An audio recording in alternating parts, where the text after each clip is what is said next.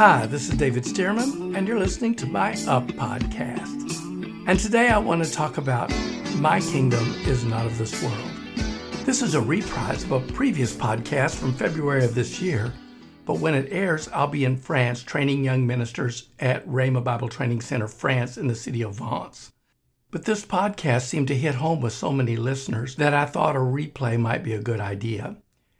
You know, Isaiah 60 says that darkness will cover the earth and deep darkness the people, but the Lord will arise over us, his people, and his glory will be seen upon us.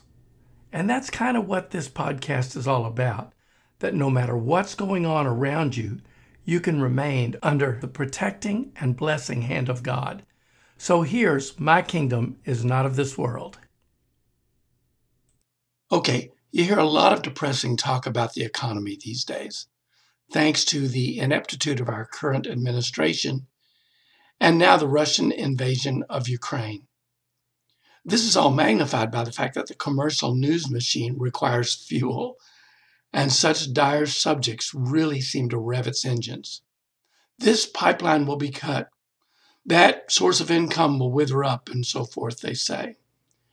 And maybe it's true. I mean, our world economy is definitely suffering right now. I remember it being like this once before, back in the 80s. Inflation was terrible. Fuel costs were through the roof. The financial, quote, state of the union, unquote, or to use a biblical term, the kingdom, was weakening by the day. And as a subject of that kingdom, I was getting kind of concerned. What was going to happen? How was I going to even afford gas or food? Now, being the spiritual giant I was, I was really fretting about this one day. When the Lord's voice, you know, that still small voice down deep inside, managed to break through my harried thoughts. My kingdom is not of this world, he said. That's from John 18 36. And that was all I needed to hear. It kind of put the matter to rest because I got it. I got what he was saying. See, the thing is, as much as I love my country and you love yours, we are first and foremost citizens of a greater kingdom, the kingdom of heaven, the kingdom of God.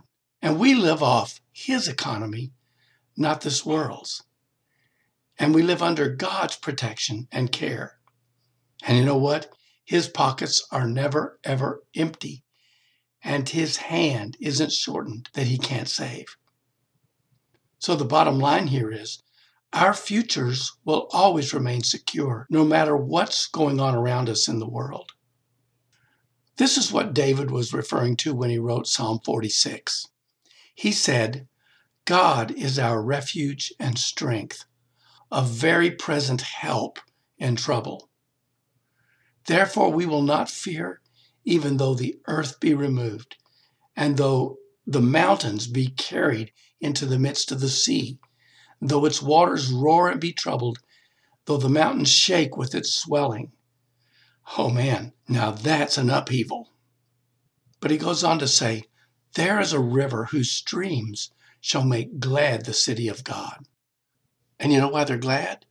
Because they know everything's going to be all right.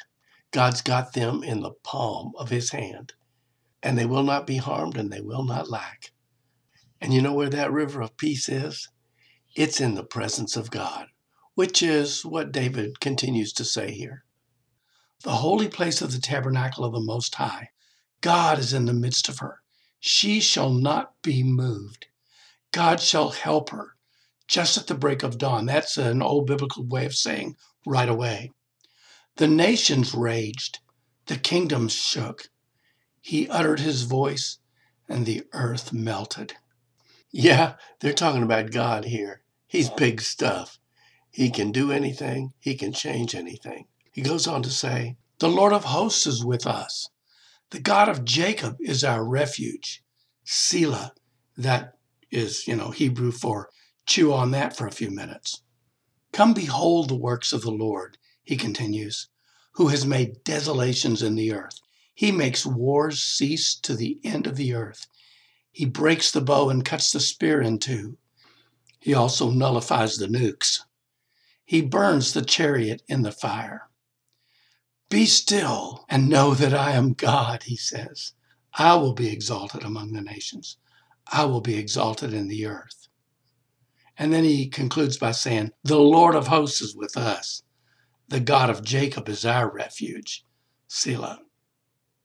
Listen, Isaac sowed seed in a time of famine, dry ground, and reaped a hundredfold, a hundredfold out of dry ground. It was a miracle. And then it says he began to prosper and continued prospering until he became very rich. That's in Genesis 26. That was in a time of famine, so think about it. At that point, Isaac's world was a mess. But his prosperity, his income, his well being didn't depend on the world around him. He was getting water from a deep river. There is a river that makes the people of God glad. In the same way, Daniel, who after the invasion of Judea by the Babylonians, became one of the country's top three governmental leaders. This was after their country was invaded. Hostile takeover. And years later, when the Persians came and defeated Babylon, this is amazing, he kept his very same job. What? Hey, it's in the book. He was blessed despite the rise and fall of kingdoms. And why? Because he was the citizen of another kingdom, a greater kingdom, not of this world. And that king, God, was providing for him. So the bottom line in it all is this no matter what happens in the world around you, because you're God's child and kingdom subject, He promises you'll flourish like a palm tree. Psalm 37:19 says, they shall not be ashamed in the evil time, and in the days of famine they shall be satisfied. Proverbs 10:3 says, "The Lord will not allow the soul of the righteous to famish." And why? Because according to Deuteronomy 28 and Galatians 3, you're blessed by God Almighty, and that doesn't change with the weather or the financial climate. God Himself has promised to supply all your need according to his riches in glory via Christ Jesus. That is, in glory, not according to the world economy, but according to heaven's economy. And not by means of the world, by Christ Jesus. But seriously, the stuff you hear about the economy these days is enough to scare the hide off a moose. I mean, if we didn't know better, we'd think we were all going to wind up in the poorhouse by the end of the week. But the thing is, we do know better. As King David himself once testified, I've never seen the righteous forsaken or his seed begging bread. Oh, I love that promise. Yes, God cares for and prospers his own, even in the toughest of times. Psalm 1 says about God's child, He shall be like a tree planted by the rivers of water that brings forth its fruit in its season. Its leaf shall not wither, and whatever he does shall prosper. As Psalm 92:12 puts it, the righteous shall flourish like a palm tree. He shall grow like a cedar in Lebanon. By the way, do you know why a palm tree flourishes even in a desert? It's because its roots go very deep. And so do yours, all the way down past the shallow sands of this shifting economy to the rock of ages from which the water of life perpetually springs. Yes, you're connected to the very source of abundance, so your supply can never run out. The Bible says so, and you can take that to the bank. So it's time to put away those worried thoughts. Despite media reports to the contrary, you're going to be just fine.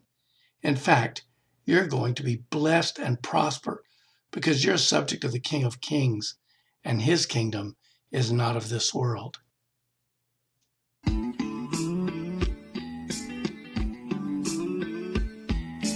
David Stearman Ministries is a missionary ministry. We work to take the good news of Jesus wherever we can, from the jungles of South America to Mexico to the Philippines, over the European continent, and places beyond.